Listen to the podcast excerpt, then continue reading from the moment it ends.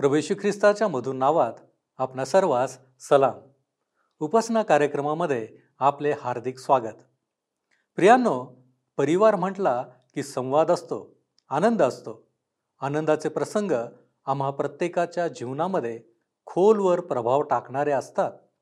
आणि जेव्हा जेव्हा त्याबाबत बोलले जाते किंवा विषय काढला जातो तेव्हा प्रत्येकजण त्या घटनेशी जुळलेल्या गोष्टींना उजाळा देत असतो.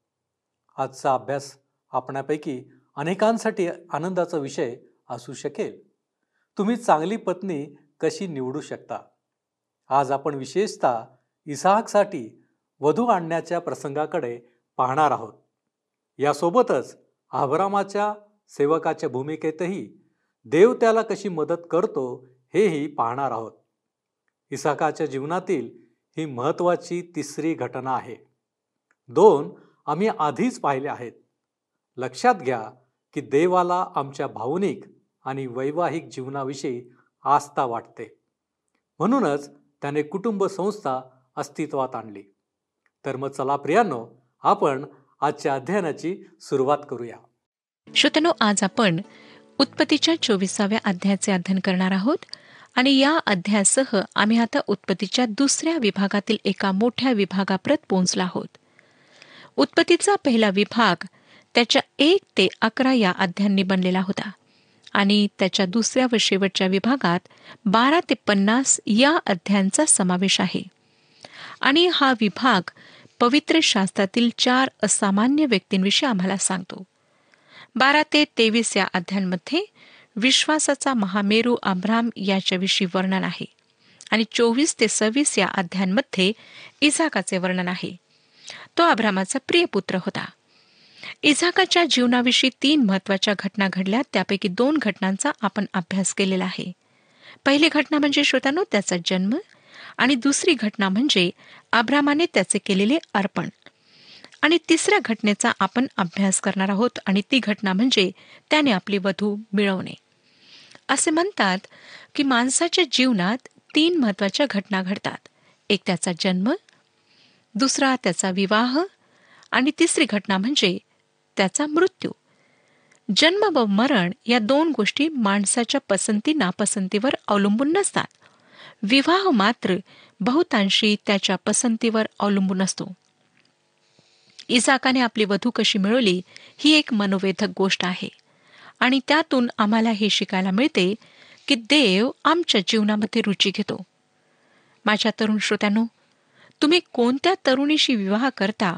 कोणत्या तरुणाशी आपल्या आयुष्याची गाठ बांधता? याविषयी परमेश्वराला आस्था वाटते. आणि जर त्याच्या हाती तुम्ही आपली इच्छा सोपवली तर तो याही बाबतीत तुमचे सहाय्य केल्याशिवाय राहणार नाही. आणि तुम्हाला साजेल शोभेल असा जीवन साथीदार दिल्याशिवाय तो राहणार नाही. देवाने मानवजातीसाठी दोन संस्थांची स्थापना केली आहे. एक आहे विवाह संस्था आणि दुसरे प्रशासन. या दोन्ही संस्था वैश्विक आहेत आणि ह्या फार महत्त्वाच्या आहेत. जर या दोन संस्था मोडकळीस आल्यात तर मानव समाज अगदी भंगून जाईल. आपणाला माहीतच आहे की घर किंवा कुटुंब कोणत्याही समाजाचा कणा असतो. देवाने विवाह संस्थेची आधी स्थापना केली. त्याद्वारे त्याने कुटुंब संस्था अस्तित्वात आणली. आणि कुटुंब संस्थेद्वारे समाजाला सामर्थ्य व स्थैर्य प्राप्त होईल असे केले. उत्पत्तीच्या चोवीसाव्या अध्यायात आम्ही शिकणार आहोत की परमेश्वराला तुमच्या भावनिक जीवनाविषयी तुमच्या वैवाहिक जीवनाविषयी आस्था वाटते. आणि त्या जीवनामध्ये जेव्हा तुम्ही त्याला सामावून घेता तेव्हा सर्व काही अधिक सुंदर बनते. प्रभू यशू ख्रिस्ताने आपल्या सेवेच्या काळातला पहिला चमत्कार काना येथील लग्नाच्या वेळेस केला. श्रोत्यानो विवाह ठरवणे तो पार पाडणे आणि वैवाहिक जीवन या सर्व गोष्टींमध्ये येशू ख्रिस्ताचा सहभाग अतिशय मोलवान आणि महत्त्वाचा आहे. उत्पत्तीच्या चोवीसाव्या अध्यायातून दोन गोष्टी आम्हाला शिकायला मिळतात. एक तर देवाची आमच्या जीवनातल्या विवाह या घटनेविषयीची आस्था आणि दुसरे त्याचे मार्गदर्शन. अब्रामाच्या काळातही लोक देवाच्या मार्गदर्शनावर विश्वास ठेवीत व त्यानुसार चालत असत. त्या काळातले लोक अज्ञानी व असंस्कृत होते असे आम्ही म्हणण्याचे काही कारण नाही. आता चोवीसाव्या अध्यायातील पहिले वचन आपण वाचूया.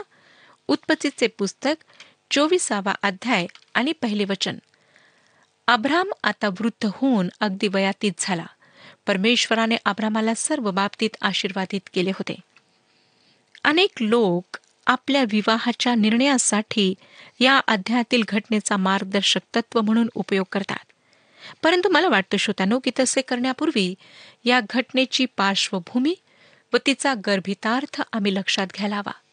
आपण आताच वाचले की अब्राम बराच वृद्ध झाला होता आणि त्याला यहोवाने सर्व गोष्टींमध्ये आशीर्वाद दिल्याने तो समृद्धही होता आणि आता आपल्या मुलाचा विवाह व्हावा ही त्याची इच्छा होती. पण त्याची वधू इतर परराष्ट्रीय कनानी लोकांपैकी नसावी तर आपल्या आप्त स्वकीयांपैकी असावी अशीही त्याची इच्छा होती. परंतु वृद्धत्वामुळे तो स्वतः पुत्राच्या वधूला शोधण्यास बाहेर पडू शकत नव्हता. आणि म्हणून त्याने हे जोखमीचे काम त्याच्या एका जुन्या व विश्वासू नोकरावर सोपवले. दुसऱ्या वचनात आम्हाला सांगण्यात आलेलं आहे की अब्रामाच्या सर्वस्वाचा कारभार पाहणारा एक सर्वात जुना सेवक होता. त्याला त्याने म्हटले तू आपला हात माझ्या मांडीखाली ठेव. त्या काळात त्या देशात शपथ वाहण्याची अशीच पद्धत होती. शपथ वाहण्यासाठी त्यावेळेस त्यांच्याकडे एखादा धर्मग्रंथही उपलब्ध नव्हता. त्यांची शपथ वाहण्याची पद्धत निराळी होते. अब्रामाने ज्या विश्वासू व मुख्य सेवकाला बोलावले तो अलिएझर असावा असे मला वाटते.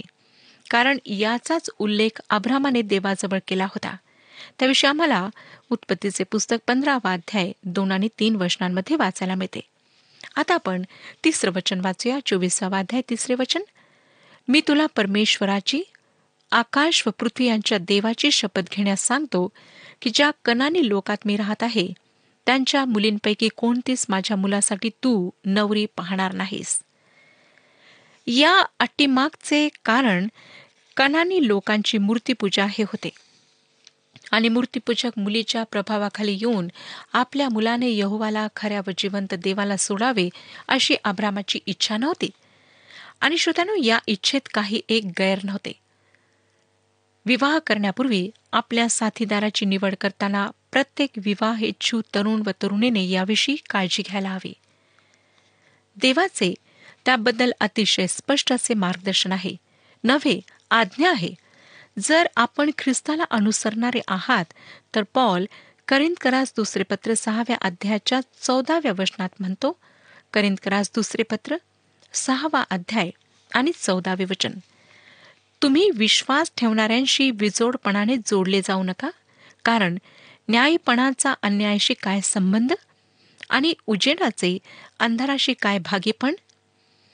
एवढी स्पष्ट आज्ञा असताना कोणा प्रिय व्यक्तीच्या बोलण्याचा मान राखायचा म्हणून अविश्वासणाऱ्या व्यक्तीशी आयुष्याचे संबंध जोडू नका. व तुम्ही त्या व्यक्तीला ख्रिस्ती विश्वासात आणू शकाल असा व्यर्थ आत्मविश्वासही बाळगू नका.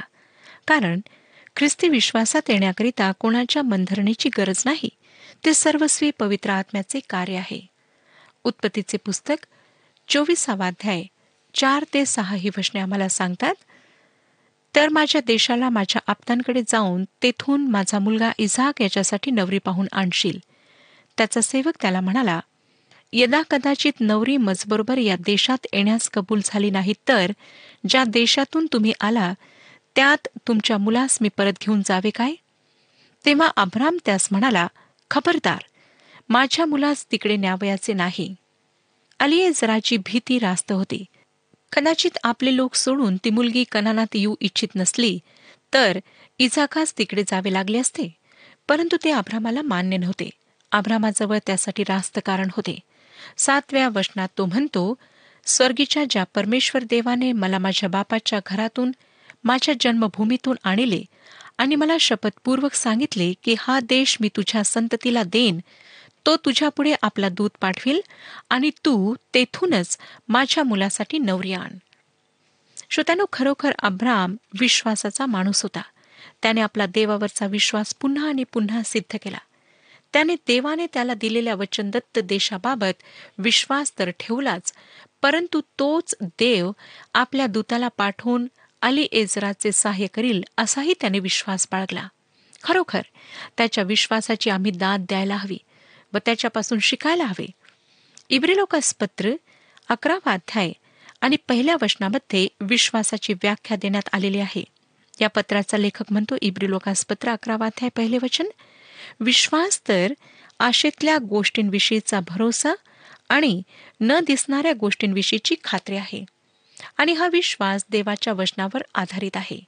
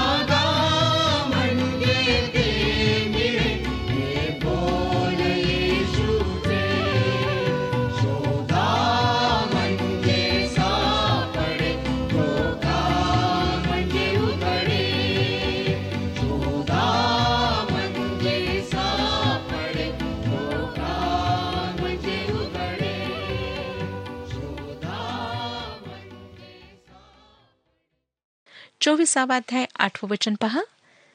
पण ती नवरी तुझबरोबर येण्यास कबूल झाली नाही तर तू या माझ्या शक्तीतून मोकळा होशील. मात्र माझ्या मुलास तिकडे परत नेऊ नको. दुसऱ्या शब्दांमध्ये अब्राम त्याला सांगत आहे की देवाची काही वेगळी योजना याबाबत असेल. तो हे कसे घडून आणेल मला माहिती नाही. परंतु मला एक खात्रीने माहीत आहे की माझ्या मुलाचा विवाह देवहीन मुलीशी व्हावा अशी देवाची इच्छा नाही. श्रोत्यानो हाच विश्वास आहे. देवाच्या वचनावर विसंबून कृती करणे हाच विश्वास आहे. विश्वास कशावर तरी अवलंबून असतो. आम्ही केवळ विश्वास ठेवू नये तर देवाच्या वचनावर विश्वास ठेवावा अशी देवाची इच्छा आहे. अब्रामाजवळ विश्वास ठेवण्यासाठी देवाच्या वचनाचा आधार आहे. या बोलण्यानंतर अलिएजराने अब्रामाने सांगितल्याप्रमाणे त्याच्या मांडीखाली हात ठेवून शपथ वाहिली. दहा आणि अकरा वचने पुढे आम्हाला सांगतात मग तो सेवक आपल्या धन्याच्या उंटांपैकी दहा उंट घेऊन निघाला. त्याच्यापाशी त्याच्या धन्याच्या सर्व प्रकारच्या मौल्यवान वस्तू होत्या. तो आराम नहराईम यातील नाहोराच्या नगरात गेला. संध्याकाळी स्त्रिया पाणी भरण्यास बाहेर निघतात. त्या सुमारास त्याने नगराबाहेर विहिरीजवळ आपले उंट बसविले. त्या काळामध्ये उंटांना घरातल्या जनावरांना चारा पाणी देण्याचे काम स्त्रियाच करीत असत. त्या पुष्कळ शारीरिक कष्टाची कामे त्या काळातही करीत. अलिएजर विश्वासू आभ्रामाचा सेवक होता आणि त्याने आपल्या धन्यापासून यहोवावर विश्वास ठेवणे व त्याची प्रार्थना करणे या गोष्टी घेतल्या होत्या. विहिरीजवळ उंटांना बसविल्यानंतर त्याने एक महत्वाची गोष्ट केली ती म्हणजे प्रार्थना. बारा ते चौदा वर्षे आम्हाला सांगतात आणि तो बोलला हे परमेश्वरा माझा धनी अब्राम याच्या देवा तू आज कृपा करून माझी कार्य सिद्धी कर. माझा धनी अब्राम याचवर दया कर. पहा मी या पाण्याच्या विहिरीपाशी उभा आहे आणि गावातल्या कन्या पाणी भराव्यास बाहेर येत आहेत. तर असे घडून येऊ दे की ज्या मुलीस मी म्हणेन मला पाणी पाजण्यासाठी आपली घागर उतर आणि ती मला म्हणेल तू पी आणि तुझ्या उंटाचंही मी पाजिते. तीच तुझा सेवक इझाक याच्यासाठी तू नेमिलेली असो. यावरून मला कळेल की तू माझ्या धन्यावर दया केली आहे.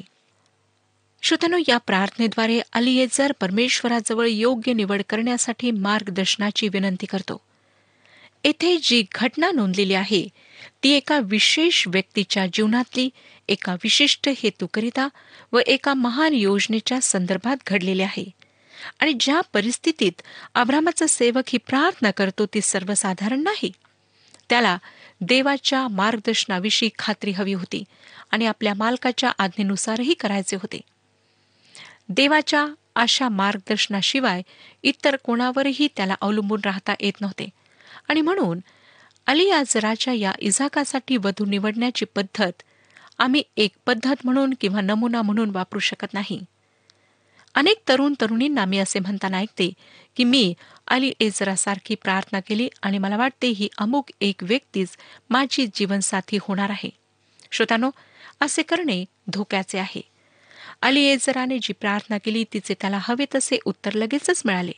कारण गावातल्या मुली विहिरीवर पाणी भरायला आल्या होत्या आणि त्यांच्यापैकी एक सुंदर तरुणी इजाकाची नियोजित वधू होती. पुढे आम्हाला पंधरा ते एकोणीस वर्षने सांगतात त्याचे बोलणे संपले नाही तोच आब्रामाचा बंधू नाहोर याची बायको मिल्का हिचा पुत्र बथुवेल यास झालेली रिपका खांद्यावर घागर घेऊन पुढे आली. ही मुलगी दिसाव्यास फार सुंदर होती. ती कुमारी होती. तिने पुरुष पाहिला नव्हता. ती विहिरीत उतरली व घागर भरून वर आली. तेव्हा तो सेवक धावत जाऊन तिला गाठून म्हणाला तुझ्या घागरीतले थोडे पाणी मला पाच ती म्हणाली प्या बाबा. आणि तिने ताबडतोब आपल्या हातावर घागर उतरून त्याला पाणी पाजले. त्याला पुरेसे पाणी पाजल्यावर ती म्हणाली मी तुमच्या उंटासाठी पाणी आणून त्यास पोटभर पाजते.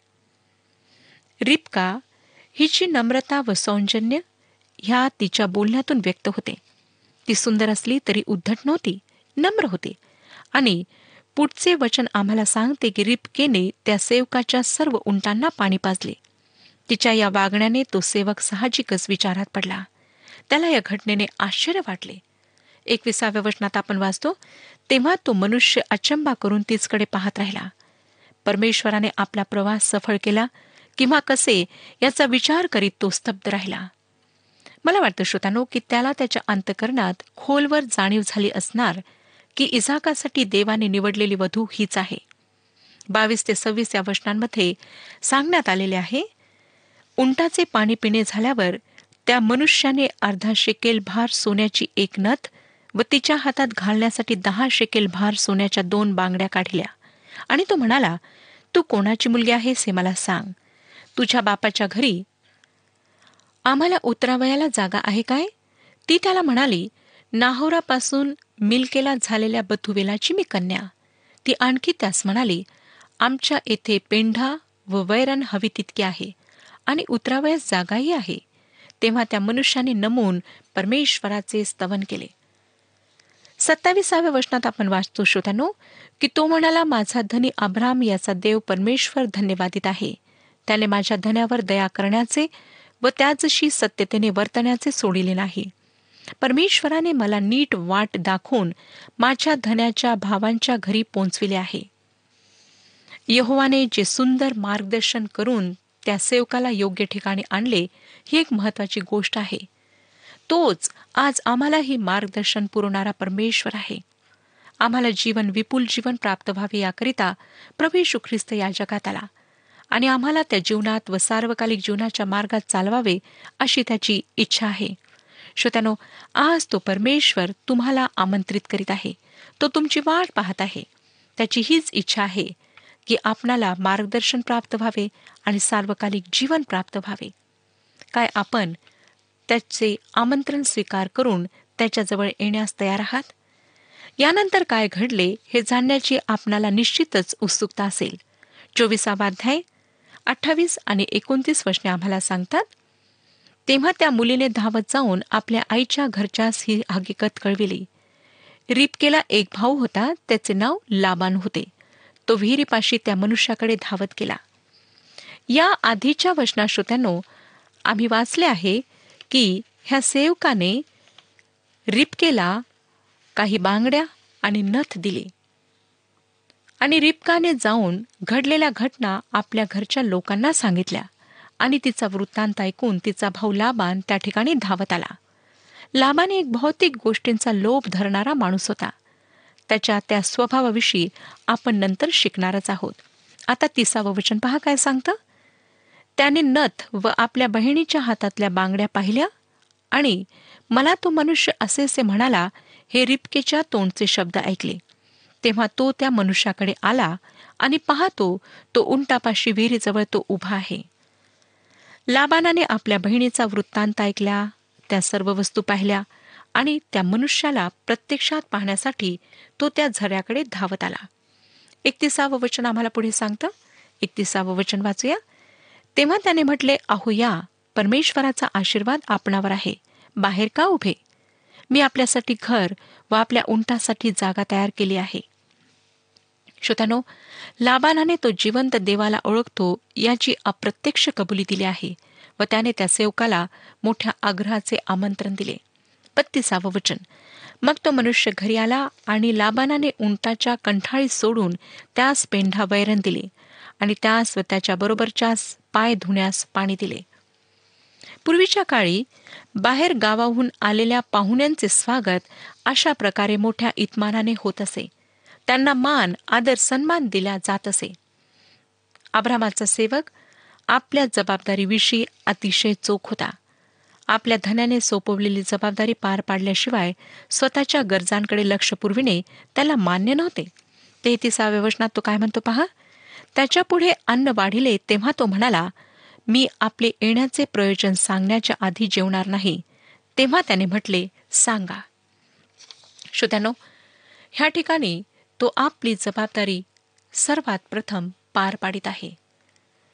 दुसऱ्या एकाविषयी म्हणजे प्रभू यशू ख्रिस्ताविषयी सांगण्यासाठी या जगात आलेल्या पवित्र आत्म्याचे हेच वैशिष्ट्य आहे.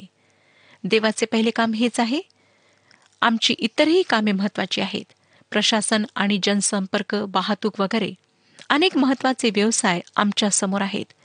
परंतु श्रोत्यानो आमचे सर्वात महत्त्वाचे काम म्हणजे इतरांना प्रभू यशू ख्रिस्ताचे शुभवर्तमान सांगणे. चौतीसावं वचन तो म्हणाला मी अब्रामाचा सेवक आहे. लक्षात घ्या की त्यांनी आपले नाव लाबनाला सांगितले नाही. प्रभू यशू ख्रिस्ताने पवित्र आत्म्याच्या कार्याविषयी असे सांगितले. त्या संदर्भात योहान कृषुभर्तमान सोळावाध्याय तेरा ते पंधरा ही वचने सांगतात तरी जेव्हा तो म्हणजे खरेपणाचा आत्मा येईल तेव्हा तो तुम्हास वाट दाखवून सर्व खरेपणात नेईल. कारण तो आपल्या आपण बोलणार नाही. तर जे काही तो ऐकेल तेच तो बोलेल. आणि होणाऱ्या गोष्टी तुम्हाला कळविल. तो माझे गौरव करील कारण जे माझे त्यातून घेऊन ते तो तुम्हास कळविल. जे काही बापाचे आहे ते सर्व माझे आहे म्हणून मी म्हणालो की जे माझे त्यातून तो घेतो आणि ते तो तुम्हास कळविल. श्रोत्यानो पवित्र आत्म्याला नाव नाही आणि तो स्वतःविषयी बोलत नाही. तर दुसऱ्या एकाविषयी म्हणजे ख्रिस्ताविषयी बोलण्यासाठी या जगात आला. त्याचप्रमाणे आभ्रामाच्या सेवकाचे नाव नव्हते. तो एवढंच म्हणतो की मी आभ्रामाचा चाकर आहे. पस्तीसावं वचन पहा. परमेश्वराने माझ्या धन्याचे फार कल्याण केले आहे. तो थोर झाला आहे. त्याने त्याला गुरे मेंढरे सोने रुपे दासदासी उंट व गाढवे ही दिली आहेत. अब्रामाच्या चाकराने आपल्या धन्याच्या घराविषयी त्याच्या वैभवाविषयी सांगितले. आम्हाला काही गोष्टींची माहिती व जाणीव व्हावी अशी पवित्र आत्म्याची इच्छा आहे. तो जगाचे पाप न्यायत्व आणि न्याय याविषयी खात्री पटवतो. पापामध्ये हरवलेल्या जगाशी तो या गोष्टींविषयी बोलतो. या पापाने भरलेल्या पृथ्वीवर आणि मानव जातीवर देवाचा क्रोध येणार आहे हे आम्हाला माहीत असावे अशी त्याची इच्छा आहे. आज अनेक लोक पापामध्ये हरवलेले आहेत. ख्रिस्ताला नाकारल्यामुळे ते हरवलेले नाहीत तर ते पापी असल्यामुळे हरवलेले आहेत. आणि पवित्र आत्मा या जगामध्ये हे सांगण्यासाठी आला आहे की आमची मरणदंडाची शिक्षा आपणावर घेणारा तारक आहे आणि त्याला आमचे नित्यमत्व बनविण्यात आलेले आहे. आणि म्हणून आम्हाला स्वर्गात काही स्थान आहे. पवित्र आत्मा त्या तारकाविषयी आम्हाला सांगण्यासाठी या जगात आला आहे. श्रोत्यानो आज सुद्धा पवित्र आत्म्याचे कार्य सुरू आहे. तो अनेक लोकांना हेच पटवून देत आहे की तुमच्यासाठी एक तारणार आहे. त्याने दोन हजार वर्षांपूर्वी तुमच्यासाठी वधस्तंभावर आपले प्राण दिलेत. आणि आज तो तुमच्यासाठी मध्यस्थी करीत आहे. आणि जेव्हा एक व्यक्ती आपल्या पापांची कबुली देऊन त्याच्याजवळ येते त्याला आपला तारणारा म्हणून स्वीकारते तेव्हा त्या व्यक्तीला सार्वकालिक जीवनाचे आश्वासन मिळते पापांची क्षमा मिळते आणि त्या व्यक्तीचे तारण होते. श्रोतानो प्रभू परमेश्वर आपणा सर्वांस आशीर्वाद देव आणि ह्या विषयात आपले मार्गदर्शन करू. हा कार्यक्रम आपणास आवडला काय? आता आम्हाला एक मिस कॉल करा. आणि आपण पुढील विजेता होऊ शकता.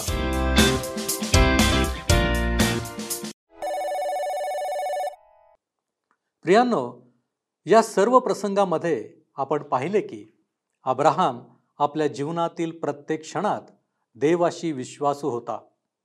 इसाहकसाठी योग्य पत्नी शोधण्यात त्याचे परमेश्वरावर विसंबने दिसून आले. काय आमच्या कुटुंबातील मुलांच्या बाबतीत आम्ही परमेश्वरावर इतके अवलंबून असतो? आजकाल तर आई वडिलांनी योग्य सून किंवा जावई शोधण्याऐवजी मुलं किंवा मुली स्वतःच असा शोध घेतात. स्वतःच सर्व काही ठरवून टाकतात. त्या काळात आणि आजच्या काळातील पिढ्यांमध्ये अंतर असेलही. पण परमेश्वर तोच आहे. तो आजही आमच्याकडून योग्य कृती अपेक्षित करतो आणि ती म्हणजे देवावर विसंबून राहणे. त्याच्याशी विश्वासू राहणे. देवाच्या इच्छेने योग्य निवड करण्याचे आपले ध्येय सदैव असू द्या. यावेळेस आपण प्रार्थना करू. सर्व सृष्टीच्या निर्माणकर्त्या आज आम्ही आमची दृष्टी तुझ्याकडे लावित आहोत. कारण परमेश्वरा तू सर्व गोष्टी आम्हासाठी सिद्ध केलेल्या आहेत. आणि तुझी इच्छा तीच आहे की प्रत्येक गोष्टीमध्ये आम्ही तुझ्यावर विसंबून अवलंबून राहावं.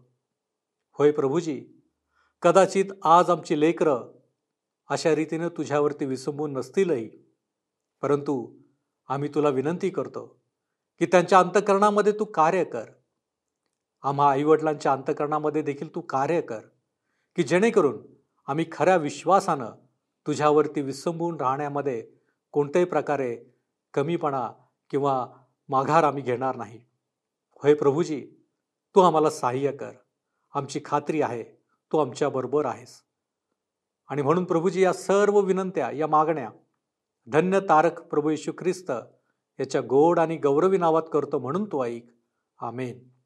परमेश्वर आपणास आशीर्वादित करो.